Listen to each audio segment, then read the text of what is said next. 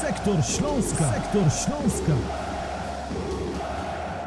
Czwarta ligowa porażka z rzędu i delikatnie mówiąc nie najlepszy start rundy wiosennej. Wrocławianie przegrali mecz przyjaźni w Gdańsku i na chwilę obecną utrzymują dziesiąte miejsce w ligowej tabeli.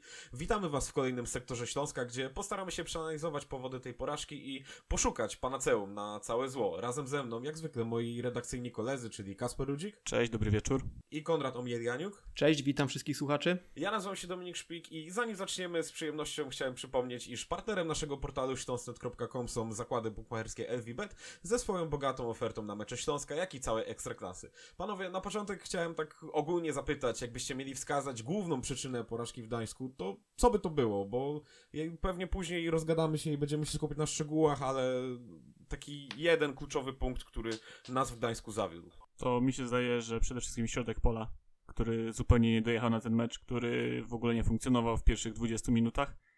To nie może być tak, że Lechia po prostu ciśnie raz za, raz za razem.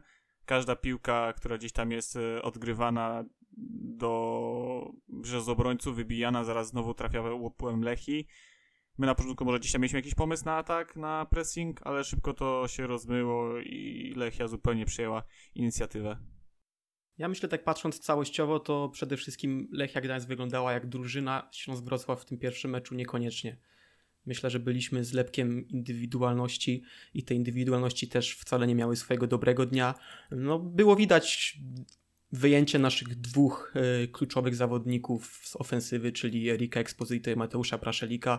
Mm, co prawda Denis Jastrzębski, można powiedzieć, zastąpił Praszelika godnie, był najjaśniejszą postacią tego spotkania w Śląsku, ale to wciąż było za mało. No, jeżeli był ten cały okres przygotowawczy, to Lechia Gdańsk wyglądała jak drużyna, która wiedziała, co chce w tym okresie robić e, w kontekście pierwszego meczu. Wyszła na ten mecz z planem, który zrealizowała dobrze.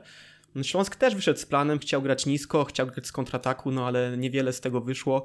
Mm, Więc to plus też ym, ogromna liczba błędów technicznych, bo właśnie już mówiąc nawet, że Śląsk na ten kontratak liczył i były momenty w pierwszej połowie, gdzie odbieraliśmy piłkę na połowie rywala, tyle że wtedy nie byliśmy w stanie nic z tym zrobić, to była też ogromna bolączka. Były chyba takie dwie sytuacje, gdzie najpierw raz Pich, raz Schwarz mieli możliwość wyprowadzić kontrataku, a podjęli zupełnie złe decyzje, co może też wiązało się z pierwszą rzeczą, którą, o której powiedziałem, że no nie było tam chemii między, między czy dwoma dziesiątkami i napastnikiem, czy podłączającymi się wahadłowymi. No po prostu gra Śląska nie funkcjonowała dobrze i no nie był to optymistyczny start. Tak, tylko jeszcze dodam właśnie, że przypomina mi się od razu taka sytuacja z, nie wiem, trzeciej chyba minuty, gdzie tam Pich po prawej stronie fajnie odzyskał piłkę, podbił e, do przodu, wycofał do Nasika, ten zagrał do Jastrzębskiego. Jastrzębski od razu odgrywa do Picha i leci cyk na prostopadłą piłkę, a Pich przyjmuje, wycofuje i zaraz gdzieś piłka poszła do Lewkota, strata i, i po akcji. No nie ukrywam, że po tym występie Picha coraz bardziej przekonuje się do opinii, którą wygłosiliśmy w ostatnim odcinku razem z Kubą, że powinniśmy jednak trochę o, odchodzić od grania Pichem i, i jednak wpuszczać tam e, zawodników po prostu o większej jakby takiej płynności w rozegraniu. A ja was chciałem... E, Ale tak, jeszcze jeśli Mhm. jesteśmy przy tym temacie, sorki, że ci przerwę, ale bo właśnie myślę, że ten mecz też nam fajnie pokazał, mieliśmy wątpliwości, kto będzie grał na tej pozycji numer 10, tych Mhm. dwóch zawodników podwieszonych pod napastnika i tu dostaliśmy taki, myślę, no dość symboliczną parę, bo jeden to był Robert Pich, który jak wiemy od Bundesligi się odbił, nawet nie pierwszej, a drugiej i no jest w Śląsku dlatego, że tam mu po prostu nie wyszło, trochę się odbił od poważnej piłki i był drugi zawodnik, który na ten moment się od poważnej piłki odbił, ale jest naście lat młodszy, jest to Jastrzębski i tu właśnie było widać fajny może kierunek, w którym Śląsk powinien podążać, żeby brać tych zawodników, którzy jeszcze mają coś do udowodnienia, niż stawiać na tych, którzy już się od tego poważnego futbolu odbiją i raczej, no raczej do niego nie przejdą, bo Oczywiście nie chcę tutaj mówić źle na Roberta Picha, bo w skali tego klubu jest legendą, ale widząc go teraz w pierwszym składzie przed każdym meczem, no jest jedno wielką, jednym wielkim znakiem zapytania. Mam nadzieję, że to też jest jakaś pokazanie kierunku, że rezygnujemy z Pichów, a stawiamy bardziej na Jastrzębskich. E, Tak, Pich już od dłuższego czasu też udo- udowadnia to, dlaczego nie jest jakby już kluczową postacią, dlaczego nie powinien być brany pod uwagę jako kluczowa postać. Ja was chciałem e, też naprowadzić na taki wątek w tej dyskusji, bo e, był to pierwszy mecz od dłuższego czasu, i tu pewnie zaraz Kasper mi wypomni, że nie, wcale nie, jakby było więcej takich meczów, e, w którym zagraliśmy bez takich naszych trzech y, trzonowych zębów. Chodzi mi o Krzysztofa Mączyńskiego, Mateusza Praszelika i Erika Exposito. Co by nie mówić, jednak e, Krzysztof Mączyński, kiedy jest w formie, to jest zawsze plus 10 do wartości drużyny, i, a, a, gdy jest pod formą, to też jakby uwydatnia. Mm, uwydatnia całą formę jakby jego kolegów. Chodzi mi po prostu o to, że mm, był ewidentny brak liderów. Y, nie chcę uderzyć w takie patetyczne tony, ale może trochę zabrakło charakteru na tym boisku. I to nie takiego charakteru, że po prostu trzeba zapieprzać i tam, że y, byliśmy fizycznie, wyglądaliśmy gorzej. Chodzi mi bardziej o to, że y, trochę tak jak Konrad powiedział, nie wyglądaliśmy jak drużyna, nie za bardzo wiedzieliśmy, co mamy robić i tylko ten Denis Jastrzębski, jak taki samotny elektron, latał po prostu od lewej do prawej w ataku i próbował coś skonstruować, gdzieś tam popchnąć tych swoich kolegów do przodu. Niestety, no no, no nie wychodziło to za dobrze. Tak, dziś to tak funkcjonowało na zasadzie, że każdy trochę grał swój osobny mecz. Kilku zawodników nie dojechało i nagle jesteśmy w sytuacji, gdzie nie ma komu wziąć tego ciężaru. No, to jest chyba właśnie najbardziej przykre, że nie, jakby nie było widać osoby właśnie poza Jastrzębskim, która mogłaby też pomóc dźwignąć tę grę do przodu, gdzieś zrobić tą różnicę, bo nagle jesteśmy w sytuacji, gdzie... Tak, bo zawsze mieliśmy pokazującego się chociażby na pozycję Erika, który wychodził trochę jakby ze swojej strefy, cofał się po tą piłkę, tak, mieliśmy Praszelika, który też gdzieś tam był aktywny, jeżeli chodzi o chociażby pokazywanie się do dogrania, dzięki temu ta gra kombinacyjna lepiej wychodziła. Tutaj jakby no, nikt się do tej gry nie pokazywał, tak? No już nawet nie chodzi o, o środek pola, gdzie był Szwarc i Lewko tam niżej, tylko nawet wyżej, tak? Gdzie mieliśmy i Piaseckiego, i y, podłączających się wahadeł też trochę brakowało, a jak już się podłączały, to niewiele z tego wynikało. Generalnie, no jakby tak za mało trochę chcieliśmy. No, Ale ja myślę, że ten chcieliśmy. problem też, też poruszył trener Magiera na konferencji, pytany o tą żółtą kartkę Mączyńskiego, która nas osobiście chyba zniesmaczyła, bo kartka zapyskówki w momencie jak drużyna i tak przegrywa, a kapitan wie, że jest zagrożony pauzą na następny mecz, no to, mhm. to nie jest fajna rzecz. Tymczasem y, trener Magiera zapytany o to na konferencji, on odpowiedział w stylu, że to nawet było dobre, bo nam trochę brakuje takiego charakteru, no i tutaj utożsamił charakter z takimi pyskówkami, czego już nie do końca rozumiem, no ale może właśnie w takim akcie już desperacji on nawet szuka e, objawów tego tak zwanego charakteru nawet w takich zachowaniach, z czym ja się akurat nie zgodzę. Tutaj trochę byłem zdziwiony tą wypowiedzią trenera, ale mhm. widać, że on, on czuje, że nie ma takiego, nie, nie ma takich mocnych charakterów w tej drużynie w momencie, gdy, gdy nie idzie, które po prostu wezmą to na siebie, rykną, za którymi pójdzie cała drużyna i myślę, że to też jest problem, jeżeli chcemy budować już w tym sezonie drużynę na sezon kolejny, to tacy, takich liderów też trzeba jak najszybciej wykreować. No, mi się przypomina w sumie z takich sytuacji gdzieś bardziej boiskowych, gdzie ktoś zawalczył jakoś niestandardowo, gdzieś, nie wiem, też na przeciwnika jakoś się odegrał, że to sobie może powiedzieć dwie, trzy sytuacje Lewkota, który poszedł na gdzieś piłki stykowe wślizgiem gdzieś tam do końca, już prowokuje słuchających, tak? No ale poza tym to może jeszcze Jastrzębski, który jak gdzieś tam stracił piłkę dwa, trzy razy, to od razu wraca się za Lechistą, gdzieś tam z bara nawet go przepnął, żeby się wywalił. Ale poza tym, no, wszyscy jakby tak, no, nie za bardzo byli zaangażowani w taką bezpośrednią walkę. No i właśnie, Kasper, poruszyłeś temat Lewkota. Ja też bym jakby chciał o nim porozmawiać, ale y, chciałbym dzisiaj o nim porozmawiać raz i postarać się jakby do niego za często nie wracać. I to nie dlatego, że jesteśmy dla niego pobłażliwi, tylko jakby wszyscy chyba jesteśmy zgodni, że trochę za szeroka jest ta dyskusja na jego temat. To znaczy za dużą odpowiedzialność kładziemy na barki gościa, który najpierw zaczął być wystawiany na trochę nie swojej pozycji, trochę był palony przez trenera i nie, poniekąd obwiniamy go jakby za wszystkie porażki, za wszystko co złe się dzieje w Śląsku, a jakby raz, że Kasper zaraz wam udowodni, że nie do końca tak jest, a dwa, wydaje mi się, że jakby tą winę powinniśmy bardziej rozłożyć też na innych zawodników, bo też tak jak piszecie nam na Twitterze pod postem, e, pod tweetem, pod którym prosiliśmy was o jakieś tematy, to jest też Lewko to, Lewko tamto, generalnie jego nazwisko pojawia się zawsze przy wszystkim, co jest złe. A jakby, no nie uważam, że on jest wszystkim, co złe w Śląsku.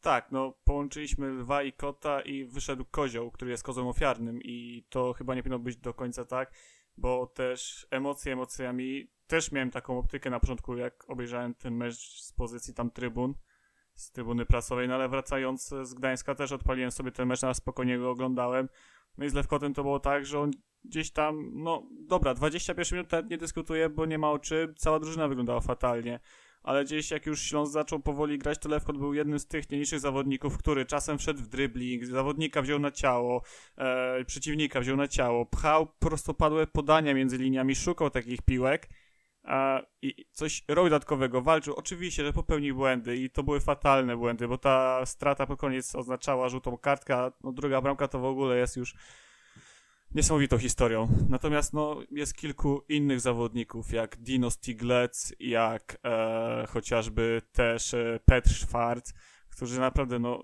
takie rzeczy chwilami wyczyniali, że no, ciężko to skomentować jakby jakimikolwiek logicznymi słowami, tak? I myślę, że okej, okay, Lewkota wiadomo, za rzeczy trzeba krytykować, ale nie można niego rzucać winy i błędów całej drużyny. Konrad, zgodzisz się trochę z tym, czy twoja ocena Lewkota jest inna? Hmm, myślę, że Lewkot nie jest ani tak dobry, jak Kacper go tutaj maluje, ani tak słaby, jak użytkownicy Twittera starają się go e, opisać. Ja też nie chcę z niego robić dobrego piłkarza, mi nie o to chodzi. Po prostu chodzi o to, że miał jakiś tam moment, tak jak cała drużyna, ale nie był po prostu najgorszym, tak jak wiele osób stara się... A ja właśnie... Ja, ja właśnie, właśnie że może nie, jest, może nie jest tak dobry, jak go Magiera na początku nam malował wszystkim. O, o to też chodzi, dlatego przygnęła tak, do niego dokładnie. łatka synka Magiery i faktycznie może aż aż za bardzo trener, trener Magiera ten balonik podpumpował, balonik z napisem Lewkot. Mhm. I no on trochę teraz pękł, ale ja wciąż uważam, że Lewkot to jest dobry piłkarz właśnie. Ja chciałem z niego robić mhm. dobrego piłkarza, bo on umiejętności stricte piłkarskie ma. W tym momencie no trochę mu to chyba wszystko po prostu namieszało w głowie i no tak jak nawet ta druga bramka, to to jest trochę, trochę nieszczęście, trochę jakiś, no, jakiś niefart, no bo co on zrobił? Chciał sobie podbić piłkę, wybić ją daleko, no skończyło się tak, że kopnął gościa w głowę, był rzut wolny, po którym padła bramka. No, no źle to wygląda i wiadomo, że kibic się do tego przyczepi, no bo, mm, no bo musi po prostu, no to, to jest jakaś jego wina, ale... To był jego błąd, no tak, tak to był jego Więc błąd. właśnie chodzi, Chodzi, żeby on, się, żeby on się ustrzegał tego typu zagrań, czy jakichś prostych strat, czy tak jak chociażby mecz z HPL-em, no to też jest takie zachowanie, które po prostu rzuca się w oczy i rzutuje na całym występie i potem no taki kibic nie myśli o tym, czy on trzy razy w meczu fajnie przyjął piłkę, odwrócił się z rywalem na plecach, bo to też mu się zdarza, on fajnie wyprowadza te akcje od tyłu. No ale w momencie, jak przytrafi mu się coś takiego, no to niestety, ale to zostaje w głowie przeciętnego kibica i no on będzie, będzie za to rozliczany. Nie no jasne, dlatego też właśnie chcę przedstawić te dwie perspektywy. Ja w ogóle z tym nie dyskutuję, że to był fatalny błąd i nie powinno to w ogóle mieć miejsca. Tą piłkę trzeba było wybić i tyle, nie? A nie w taki sposób, gdzieś nawet na aut, cokolwiek. No niestety, był ten faul, ale też pytanie, że no, dwie bramki tak naprawdę nam wpadają po dwóch identycznych prawie że stałych fragmentach, nie? I to też jest by ogromny kamyczek do ogródka całej drużyny. Ale nie, mnie też zastanawia jeszcze a propos właśnie, bo Dominik wspomniałeś, że trener Magiera chciał zrobić z niego piłkarza i faktycznie robił. Z drugiej strony jest znany jako specjalista od młodzieży i od tych wszystkich e, gierek, nazwijmy to psychologicznych. No ja myślę, że jakby on rozpoznał u Lewkota, że jemu coś takiego nie posłuży, to on by takich wypowiedzi na konferencji, jakie, jakich udzielał, no by wtedy nie udzielał, bo on mówił, że Lewkot to może być w skali nawet polski bardzo dobry piłkarz. Coś takiego kiedyś mhm. padło, w momencie jak Lewkot był na fali. Tak. I też dla mnie to było dziwne, bo raczej trenerzy tak nie mówią otwarcie o młodych zawodnikach jeszcze nieopierzonych, a skoro on się na, taką, e, na takie deklaracje decydował, no to wiadomo, że zawodnik też obrośnie w piórka przy czymś takim.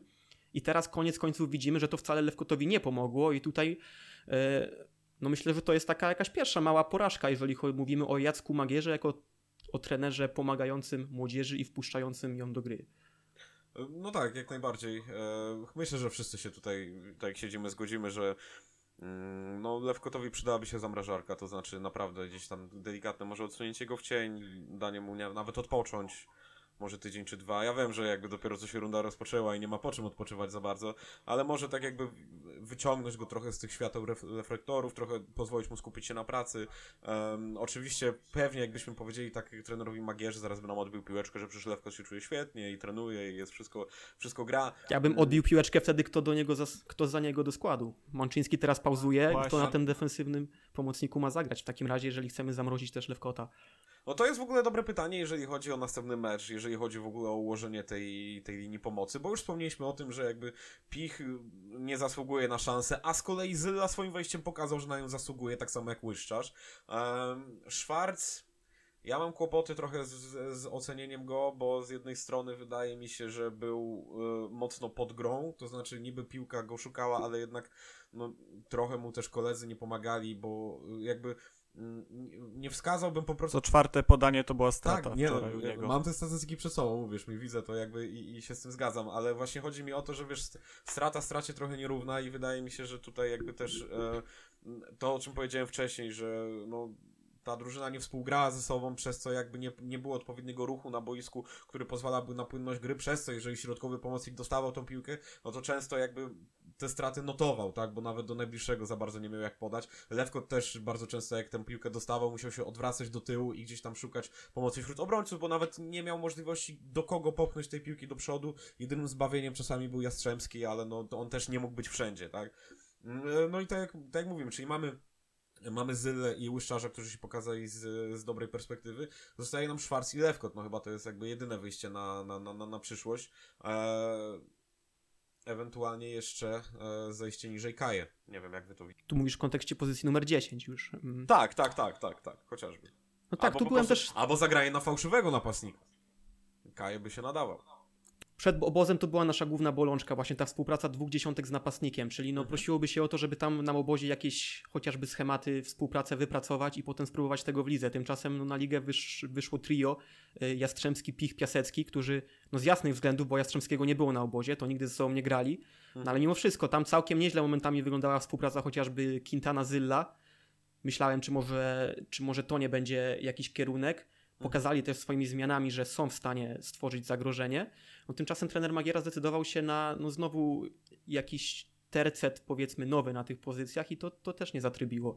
To nie zatrybiło, więc z drugiej strony po meczu no, spojrzałem, kogo mógłby tam stawić. Rozumiem też y, pomysł na mecz, mieliśmy kontrować, więc Jastrzębski z Piaseckim wydawali się tam no, idealni. Piasecki też dlatego, że ciężki mecz fizyczny, pierwszy raz no, jest też na fali po tym wypożyczeniu, więc w jaki sposób to się broniło. No ale koniec końców po prostu nie widziałem żadnych efektów obozu zimowego. Tak jak mieliśmy pogubioną drużynę przed tym obozem, tak dostaliśmy ją po obozie, ale też jestem świadomy, że to jeszcze ten pierwszy mecz to nie jest jakiś papierek lakmusowy tego, co było na obozie.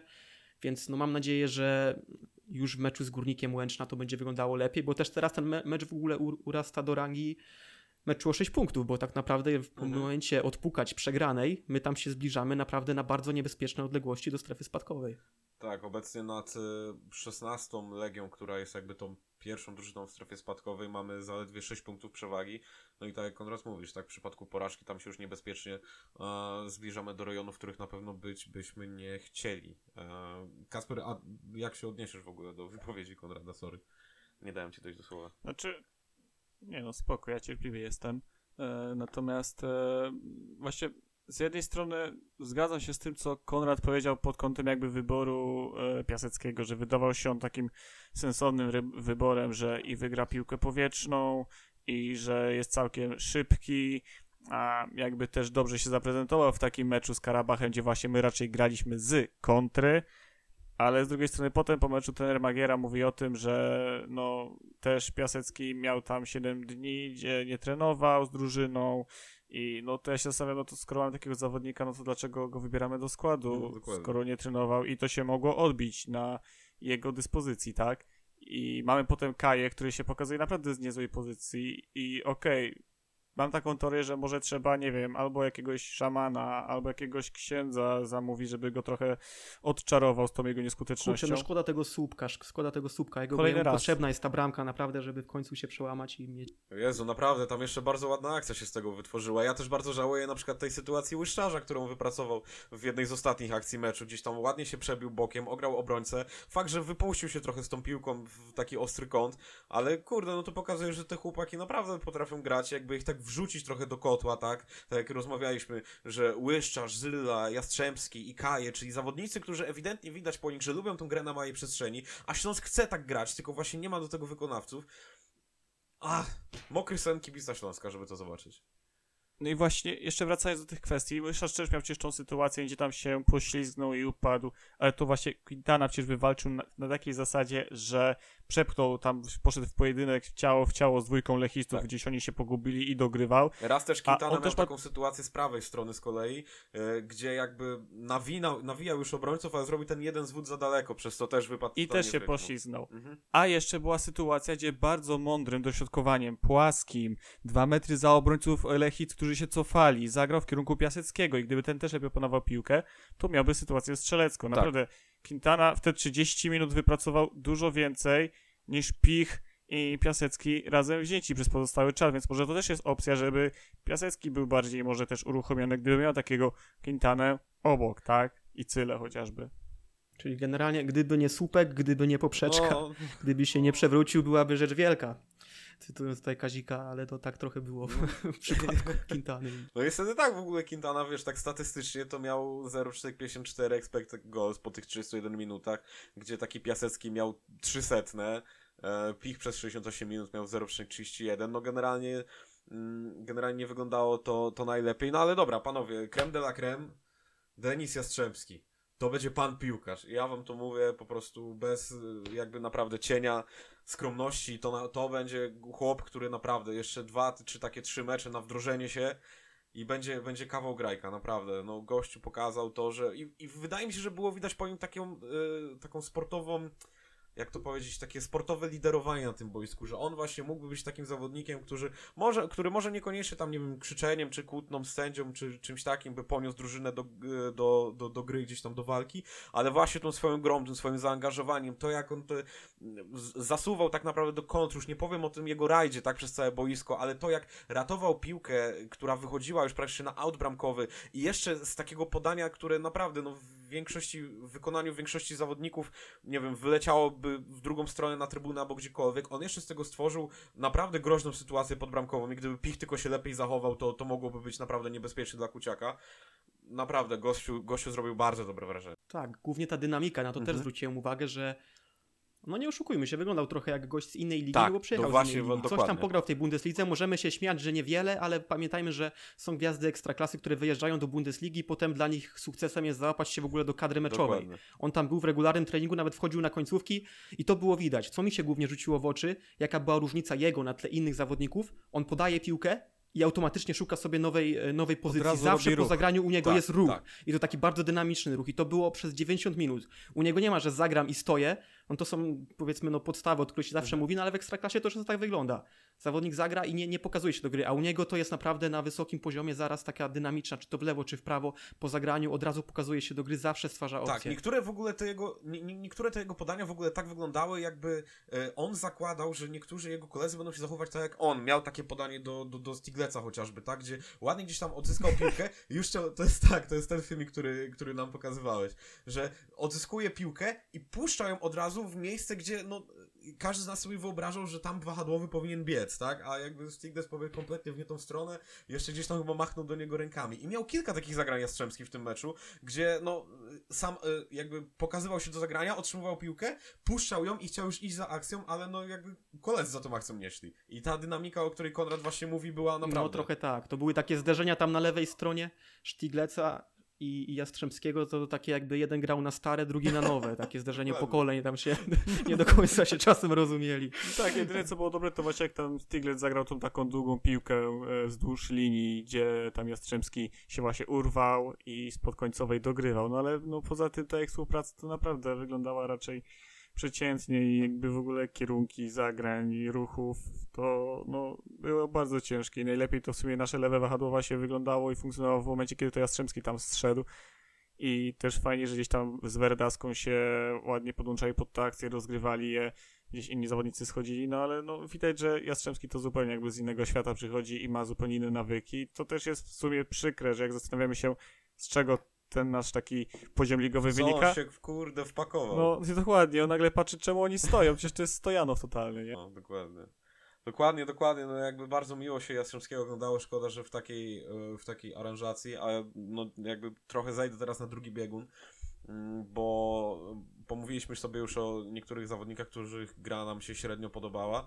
Moim zdaniem największym minusem meczu to jednak postawa Bejgera, który no, moim zdaniem zawalił te dwie bramki, bo jego ustawienie jakby trochę zakrywało pomstę do nieba. Ktoś mi powie, że przy tej drugiej bramce to też Verdaska się mógł lepiej zachować, ale prawda jest taka, że Bejger był w lepszej sytuacji przy tej drugiej bramce, bo on stał jakby na, na, trochę na linii bramkowej, trochę przed linią bramkową i miał zawodnika przed sobą, więc dla niego było łatwiej po prostu zrobić ten krok do przodu, niż ewentualnie spóźnionemu Verdasce gdzieś tam wychodzić. I przy pierwszej bramce było to samo. On jakby widział osamotnionego mm, zawodnika, do którego mógł spokojnie wyjść, jakby obserwować i tor lotu piłki i zachowanie zawodnika. Kompletnie jakby nie zrobił tego ruchu. Potem rozpaczliwie próbował gdzieś tam ten strzał blokować.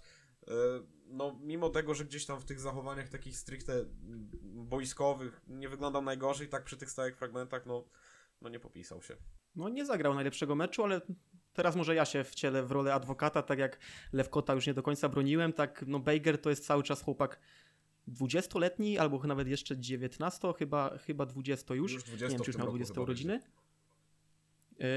Więc jeżeli ktoś ma się mylić w tej drużynie, to niech się myli Baker, bo on jeszcze z tego wyciągnie wnioski, on jeszcze ma ten, tą przestrzeń na naukę. Wiadomo, idealnie by było, żeby on nie popełniał błędów, ale takiemu zawodnikowi mogą się, się zdarzać słabsze mecze i o tym też powiedział trener y, Kaczmarek, trener Lechi na pomeczowej konferencji, którą miałem y, przyjemność spisywać na nasz portal. Tam właśnie zapytano o Kałuzińskiego, że on strzelił bramkę, czy to mu pomoże, bo ostatnio był taki przygaszony. I trener patrzy na niego, że no jak przygaszony, że nie zgadza się, że był przygaszony, to jest jeszcze 19-letni chłopak i przed nim jeszcze cała kariera i my nie możemy od niej oczekiwać, że on będzie w każdym meczu błyszczał. No i trochę podobnie z Bejgerem, on nie zagrał dobrego meczu, ale myślę, że w tym chłopaku ciągle tkwi potencjał i on też nad tym nie przejdzie obojętnie, wyciągnie z tego wnioski.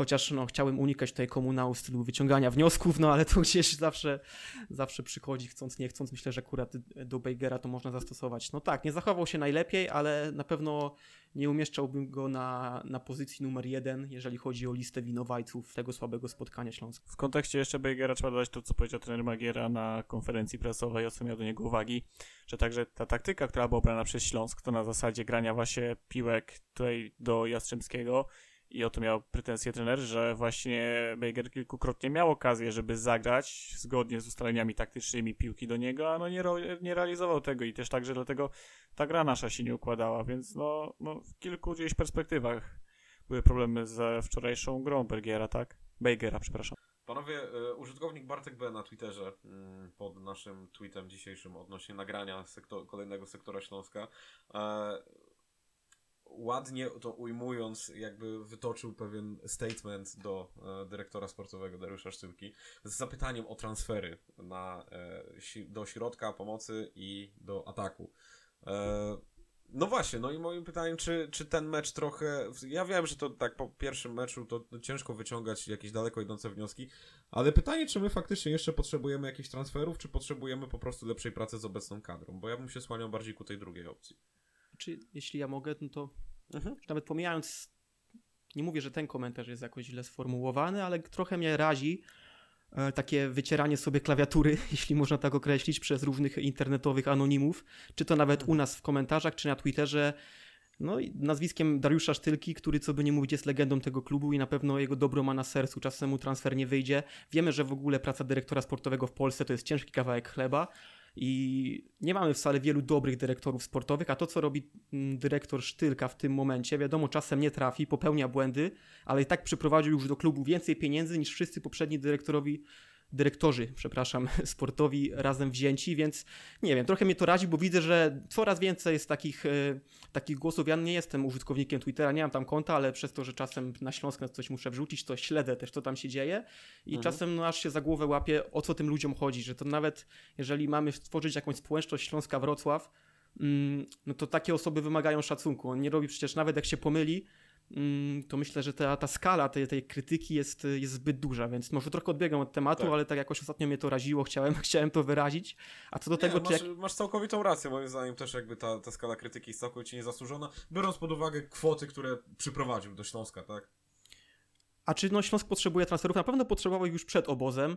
I to może być zarzut do, e, do, do dyrektora Sztylki, że nie, nie zapewnił Magierze zawodników na obóz, żeby on ich wyszkolił. No z drugiej strony działamy w takich warunkach, a nie innych i zawodnik typu Jastrzębski i tak pewnie tam trzeba było wykonać ogrom pracy, żeby on się na Śląsk zdecydował. Więc ja już wolę poczekać nawet, żeby on doszedł po obozie do drużyny, niż ściągać na szybko, byleby tylko przed obozem jakiegoś, nie wiem, Słowaka bez kontraktu na szybko, bo może być już na obóz. No czasem lepiej poczekać i uważam, że na przykład na tym przykładzie Denis Jastrzębski to będzie bardzo dobry transfer i zastąpi Praszelika. Odejdzie też Exposito. Pytanie, czy ktoś przyjdzie za Erika. No tutaj pewnie transfer będzie wtedy potrzebny. Mm, więc jakby, żeby nie uciekać od pytania, czy te transfery są potrzebne, bo zacząłem od tego, tak, są potrzebne, ale też dajcie żyć temu biednemu Dariuszowi Sztylce, bo ja myślę, że on mimo wszystko tam gdzieś za, za kulisami wykonuje kawał dobrej roboty, a nawet jeśli nie dobrej, to ciężkiej i roboty, która naprawdę zależy mu na Śląsku Wrocław. Murem za Darkiem, wszyscy. Odwalcie się od Darka murem za Darkiem. Tak, może to jest tak, trochę tak też podszyte sentymentem jeszcze z boiska, że w momencie jak zaczynałem interesować się Śląskiem, on tam był kapitanem, ta historia od trzeciej ligi do ekstraklasy. Wiadomo, że teraz nie można się tym kierować przy ocenie jego postawy jako dyrektora, ale myślę, że za to wszystko szacunek mimo wszystko się należy. Jak widzę, że jakiś tam anonim na Twitterze wypisuje o nim jakieś różne dziwne rzeczy, no to po Mhm. prostu czuję, że no nie, nie przystoi to kibicowi Śląska takie coś. Tak, zgadzam się ostatnio też pod wywiadem na naszej stronie z Tadeuszem Pawłowskim. Ktoś, e, Tadeusz Pawłowski został przez nas nazwany legendą Śląska i ktoś w komentarzach obruszył, że kogo my nazywamy legendą, że kogoś, kto tam nam zabrał Mistrzostwo Polski i w ogóle kibice mu tego nigdy nie zapomną. No, no tak, no trochę, trochę nie szanujemy ludzi, których powinniśmy, trochę stworzymy jako kibice złe, e, złe środowisko, jeżeli chodzi o, o a przynajmniej co po niektórzy je tworzą. Nie odbiegając od tematu, Kasper, do Ciebie to samo pytanie odnośnie, odnośnie transferów. Potrzebujemy, nie potrzebujemy, jeżeli potrzebujemy, to gdzie? E, I czy może się podzielisz z nami jakąś zakulisową wiedzą, może coś się dzieje w tym temacie? Znaczy, no, uważam, że transfery potrzebujemy i to też jest wiadomo, że te transfery są działane i jakby jak ktoś tworzy rzeczywistość na zasadzie, że nie wiem, dyrektor Sztylka z prezesem Wasiewskim sie, siedzą sobie w swoich biurach na stadionie Wrocław, piją szampana i ogólnie już szukają tylko opcji, gdzie można pojechać na wakacje, albo nie wiem, jakie auto można teraz sobie kupić, no to to jest... Moetem Rolexy polewają, Tak. jak raperzy na Tak, klipach. dokładnie. Za te pieniądze zapraszalika, gdzie są i Tak pojedziemy jest, teraz. tak Tak, dokładnie. Dla małżonek kupują jakieś e, drogie brylanty czy coś i to wszystko za hajzerika. No nie, no tak świat nie Tak. wygląda i to naprawdę trzeba być człowiekiem oderwanym od rzeczywistości, żeby coś takiego tworzyć. Wiemy, są regularnie głosy, że są jacyś napastnicy proponowani, też trwają poszukiwania napastnika. Przecież jest informacja o tym, że Śląsk pracuje nad e, wykupem chociażby Damiana Rasaka, no ale tam też jest dosyć zaporowa kwota ze strony Wisły. No, Tam Wisła chyba chce pół miliona Milion. euro, a my milion chyba jest. Milion nawet chce. A my zaproponowaliśmy 250 Coś takiego tysięcy. chyba jest i to są no za z całym szacunkiem dla Damiana Rasaka, który ja uważam, że jest solidnym ligowcem, no ale no nie milion. No właśnie, jest solidnym ligowcem, jakby nic mniej, nic więcej. tak, no. fajnie tworzymy jakiś Gdzie jest ten wspólny mianownik między solidny ligowiec a milion euro, bo ja go nie zauważam. Tak, tak, dokładnie. I, trzeba wyciąć jedno zero, trzeba skrócić zera i wtedy wyjdzie nam solidny ligowiec. Nie no, ale tak na poważnie, no właśnie, to jest też urok te, tego naszego rynku wewnętrznego, więc to też nie jest łatwe przeprowadzenie takich transferów, zwłaszcza zimą. To nie jest tak, że my teraz mamy pięciu, pięć tysięcy piłkarzy, który na całym świecie się skończył kontrakt, bo to raczej jest czas latem, tak? Ale no na pewno jakiś pomocnik jest potrzebny, żeby też właśnie wprowadzać kolejną zmianę epokową, tak, że gdzieś post, post Mączyński, a, no i to zobaczymy, co jest z napastnikiem. No myślę, że tu mamy ciągle też potencjał do wyciągnięcia, bo e, jesienią, kiedy Śląsk dołował, to wszyscy mówili, gdzie jest Piasecki, czemu wypożyczyliśmy Piaseckiego, skoro on tak dobrze gra w stali. A teraz Tak, nagle już nie ma znaczenia, tak. że jest Piasecki, że mamy Kaję, który się nieźle pokazuje i jakby chcemy kolejny... Jakby to nie jest FM ani FIFA, że każdy kolejny transfer jest rozwiązaniem problemu. No dokładnie. E, czyli myślę, że mamy już tą kwestię, tą kwestię zamkniętą, damy dyrektorowi spokojnie pracować i e, z wypiekami na twarzy czekamy na kolejne ruchy. Panowie, kolejny użytkownik Twittera, Michał Misza. Mm, e, trzeba postawić jasny i klarowny cel przed tymi mm, e, zawodnikami i sztabem szkoleniowym. E, I z celu ich rozliczać, bo dalej będą spacerować po boisku po 100 km przez 90 minut. Można? Składnie oryginalna. Mm, Chodzi o, chodzi o to, że nasz użytkownik tutaj jakby no y, trochę podkreśla to jednak, co, co jest prawdą, co się dzieje, czyli e, na ostatnie 10 meczów e, to jest 7 porażek, 2 zwycięstwa, 1 remis. E, No i sam fakt, że przebiegliśmy 6 km mniej niż rywale, ja wiem, że to jest łatwo uderzyć w te tony, mm, w te tony biegowe, te tony fizyczne, że jesteśmy źle przygotowani, no ale jednak jest to, jest to duża różnica, no i właśnie pytanie panowie, czy, czy tutaj powinniśmy z trenerem Magierą być trochę ostrzej? Nie wiem, trochę, trochę powinien mieć zaznaczone, że jakby cierpliwość może się zaraz skończyć. E, No bo zasłużył sobie oczywiście na zaufanie, ale no tutaj naprawdę, po, patrząc na szerszą perspektywę, robi się naprawdę gorąco i nie chodzi mi tylko o miejsce w tabeli. Znaczy, w temacie celów, to no nie wiem, ja już się trochę gubię, bo jak e, sz- te dyrektor Sztylka z prezesem tam w wywiadzie zimą mówią o jakichś konkretnych celach, to wszyscy mówią, że powiedzmy oni są oderwani. A jak e, Magi- trener Magiera mówi o tym, że no, to są za wysokie cele, to też znowu się oburzają. I tak naprawdę z tymi celami nigdy nie, nie dopasujemy się wszystkim. I no oczywiście, że cel jest postawiony przed piłkarzami, a to, że oni go nie realizują, no to to jest wiele złożonych e, jakby powodów, tak? E, W ogóle trener Magiera, wydaje mi się, że ostatnio, jeszcze przed rozpoczęciem sezonu, e, nie sezonu, tylko rundy, udzielił jedną z najszczerszych wypowiedzi, jaką ja słyszałem od, e, od trenera Śląska ostatnimi czasy, przez ostatnie lata, bo on jasno powiedział, że to jest, on jakby jasno określił miejsce Śląska w szeregu, że jesteśmy obecnie średniakiem ekstraklasy. Powiedział, że nie możemy równać się z Lechem, nie możemy się równać z Pogonią, nie możemy się równać z Rakowem, więc pierwsze trzy miejsca nam odpadają, tak? Weźmiemy jeszcze pod uwagę takie przypadki, jak nie wiem, właśnie ta Lechia, czy Górnik Zabrze, czy Radomia, które są obecnie w bardzo wysokiej formie i zostaje, zostają nam jakby te miejsca, wokół których my się teraz kręcimy, czyli 10-8. Jakby to, to, to nie jest tak, że oni nie rozumieją, co się dzieje, nie? Bo trener Magiera wydaje mi się, że najbardziej ze wszystkich z nas rozumie, jak ta sytuacja wygląda i wie, z czego to się bierze. A to, że jakby nie, nie zawsze mamy środki, żeby coś z tym zrobić, nie mówię o środkach pieniężnych, tylko jakby ogólnie, nie wiem, mocy przerobowej, no to już jakby inna kwestia. zostały też pewnie popełnione jakieś błędy na zasadzie jakby na etapie przygotowania kadry pod ten sezon. Kilku piłkarzy może nie sprawdziło się w rolach. A może te puchary też były trochę pocałukiem śmierci jednak? Może. Może trochę za dużo to było na klatę, żeby sobie brać. Może to spowodowało, nie wiem, jakieś wypalenie czy zmęczenie niektórych zawodników pod koniec rundy, gdzie przyszedł dla nas największy kryzys. Nie, no tutaj też trochę mam uczulenie na tym sformułowanie pocałunek śmierci. No z drugiej strony, gdyby nie puchary, to pewnie byśmy nie sprzedali Exposito ani Praszelika za takie pieniądze, za jakie sprzedaliśmy. A czy albo sprzedamy, bo tam wiadomo, że te warunki przy sprzedaży Praszelika jeszcze tych pieniędzy teraz nie zobaczymy, ale teraz mniejsza o to.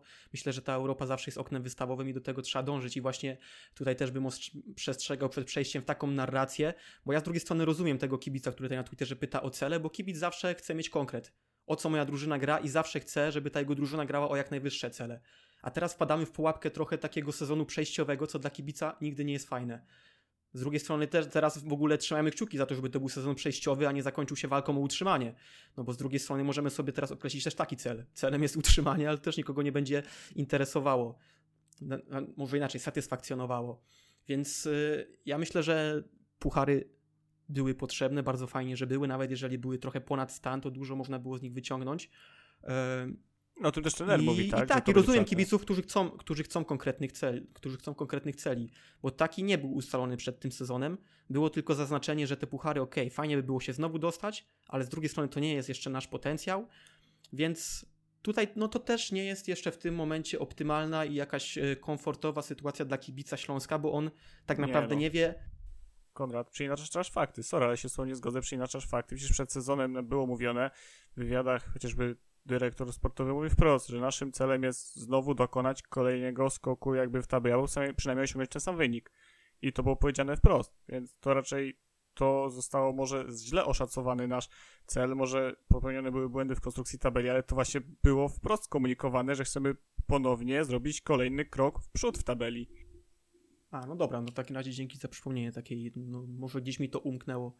Jeżeli tak było rzeczywiście powiedziane wprost, że był taki cel, no to, no to tak, był cel, który no, nie został osiągnięty, tak też się zdarza, ale z drugiej strony myślę, że stąd też się wzięło to pytanie kibica, no bo często jest tak, że nie ma, nie ma dokładnych deklaracji przed sezonem o co ten klub gra i tak naprawdę Może kibice nie zapomnieć. do końca wiedzą, tak, z czego tych piłkarzy rozliczać, czy oni w ogóle są rozliczani. Yy, I na tej, no to jest też ta pułapka, że klub jest klubem miejskim i nie ma tak naprawdę właściciela, który koniec, koniec końców to wszystko rozliczy. No i tutaj no to stwarza jakieś pole do, do niedomówień. Panowie, mm, trochę po, już zamykając temat też y, meczu z Lechią, mm, znaczy już całkowicie jakby zamykając ten temat, przechodząc trochę, trochę dalej i też zmierzając ku końcowi, jakie zmiany y, na Górnik Łęczna? Bo też wam powiem, że e, według naszego partnera, czyli według SVBetu, e, kursy jakie są na ten mecz to jest 2,5 na Górnik, e, 3-4 na remis i 3 na Śląsk, czyli Śląsk nie jest faworytem tego spotkania. Pewnie ma tutaj też trochę, mm, ma na to wpływ też fakt, że gramy na wyjeździe po raz kolejny, no ale trzeba przyznać, że jeżeli z takimi rywalami z Górnikiem Łęczna nawet w oczach bukmacherów nie jesteśmy faworytem, no to trzeba być na alarm. Więc e, jakie zmiany, czy personalne, czy taktyczne byście przed tym meczem zaproponowali? Może Kasper teraz. To tak, no na pewno musi zagrać znowu duet Schwarz e, i Lewko. Tak podejrzewam, że tej zmiany nie będzie. Właśnie w ogóle mnie zdziwiło bardzo, że po wejściu Monki i Zyldi Schwarz był momentami najniżej ustawionym pomocnikiem. No on tak grał właśnie w Rakowie między innymi, jako ten taki bardziej głęboko ustawiony. Wiesz co, wiem, ale jakby bardziej, w w sensie, no ja bym tam jednak Monkę zostawił, nie? A jemu dałbym się trochę wyhasać z przodu. No widzisz, no, no, no takie były widoczne jakieś zmiany taktyczne trenera, no to już kwestia jak on to widział.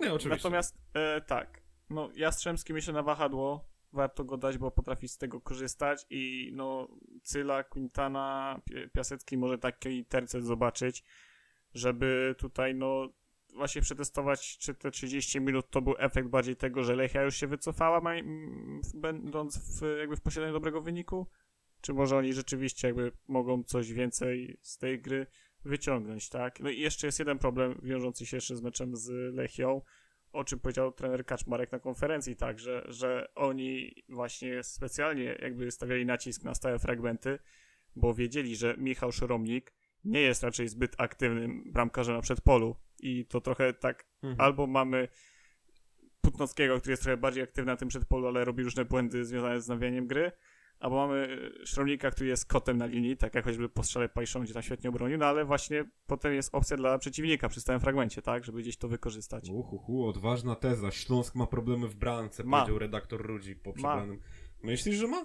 Ma, no tak, bo Jeszcze do niedawna mówiliśmy o tym, że mamy jeden z, najbar- z najlepszy- najbardziej wyrównanych, jeżeli nie najlepszych duetów bramkarskich w ogóle w Polsce. no we wrześniu się zdawało, że my idziemy znowu na puchary, grając bez porażki i że będziemy rzadko przegrywali. przepraszam. No, okej, nie, po prostu, okej. no niestety mamy problem, bo to przeciwnicy będą wykorzystywać w Ekstraklasie, gdzie to jest fizyczna liga, gdzie stałe fragmenty Tak, są ważne i każdy Chociaż będzie... aż tak bardzo bym się na tym nie skupiał, bo moim zdaniem tak czy siak po prostu mieliśmy problemy z bronieniem przy stałych fragmentach. i bronieniem, ale też aktywnością na przedpolu. I myślę, że no, to jest taki problem. Ja nie chcę mówić, że to jest zły bramkarz, ale no ma swój Mhm. profil, który No, trochę tutaj tak, dostał trochę. jest...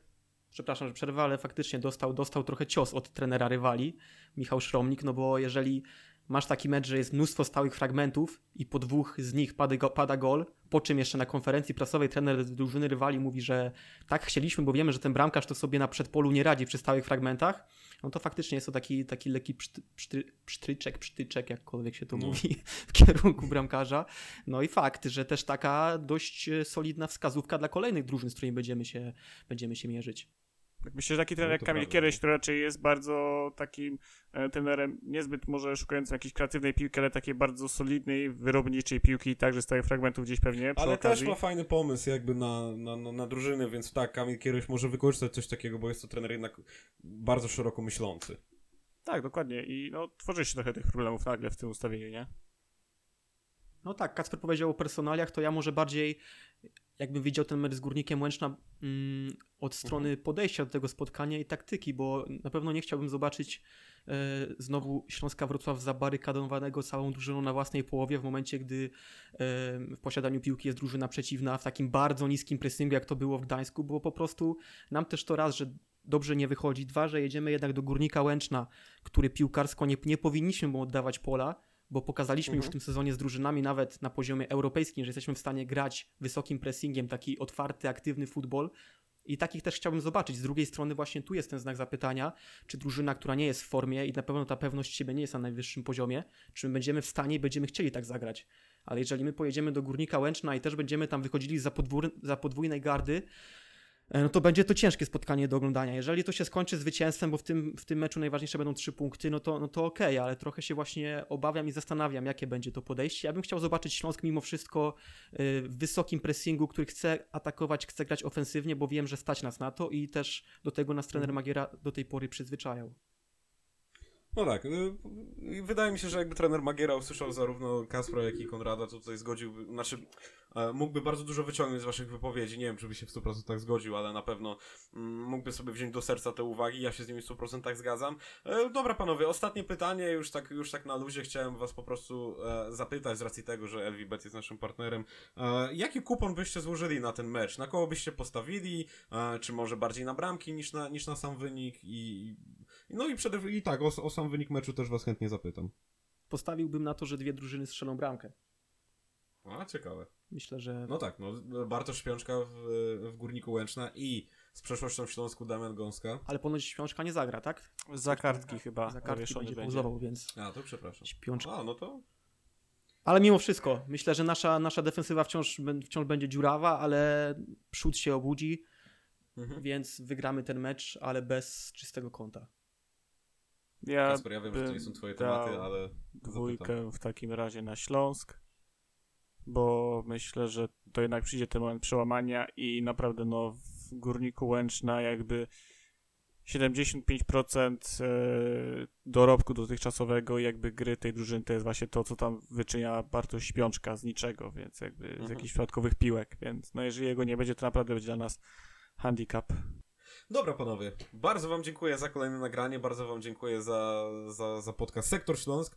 E, Wam też również, drodzy słuchacze, dziękujemy za słuchanie. Mamy nadzieję, że będziecie z nami już za tydzień po meczu z Górnikiem Łęczna. E, Miejmy nadzieję, że zwycięskim, trzymamy za to mocno kciuki. E, Mamy też nadzieję, że ten Śląsk przebudzi się z tego marazmu, bo tak jak sobie trochę podsumowaliśmy, te... Mm, ta seria trwa już zdecydowanie za długo i nie chcielibyśmy bardzo się a, spotykać po prostu po porażce. Także jeszcze raz bardzo serdecznie dziękujemy. Ze mną był Konrad Omielianiuk Dziękuję. i Kasper Rudzik. Dzięki, do usłyszenia, cześć. Ja nazywam się Dominik Szpik. Pozdrawiam i do usłyszenia.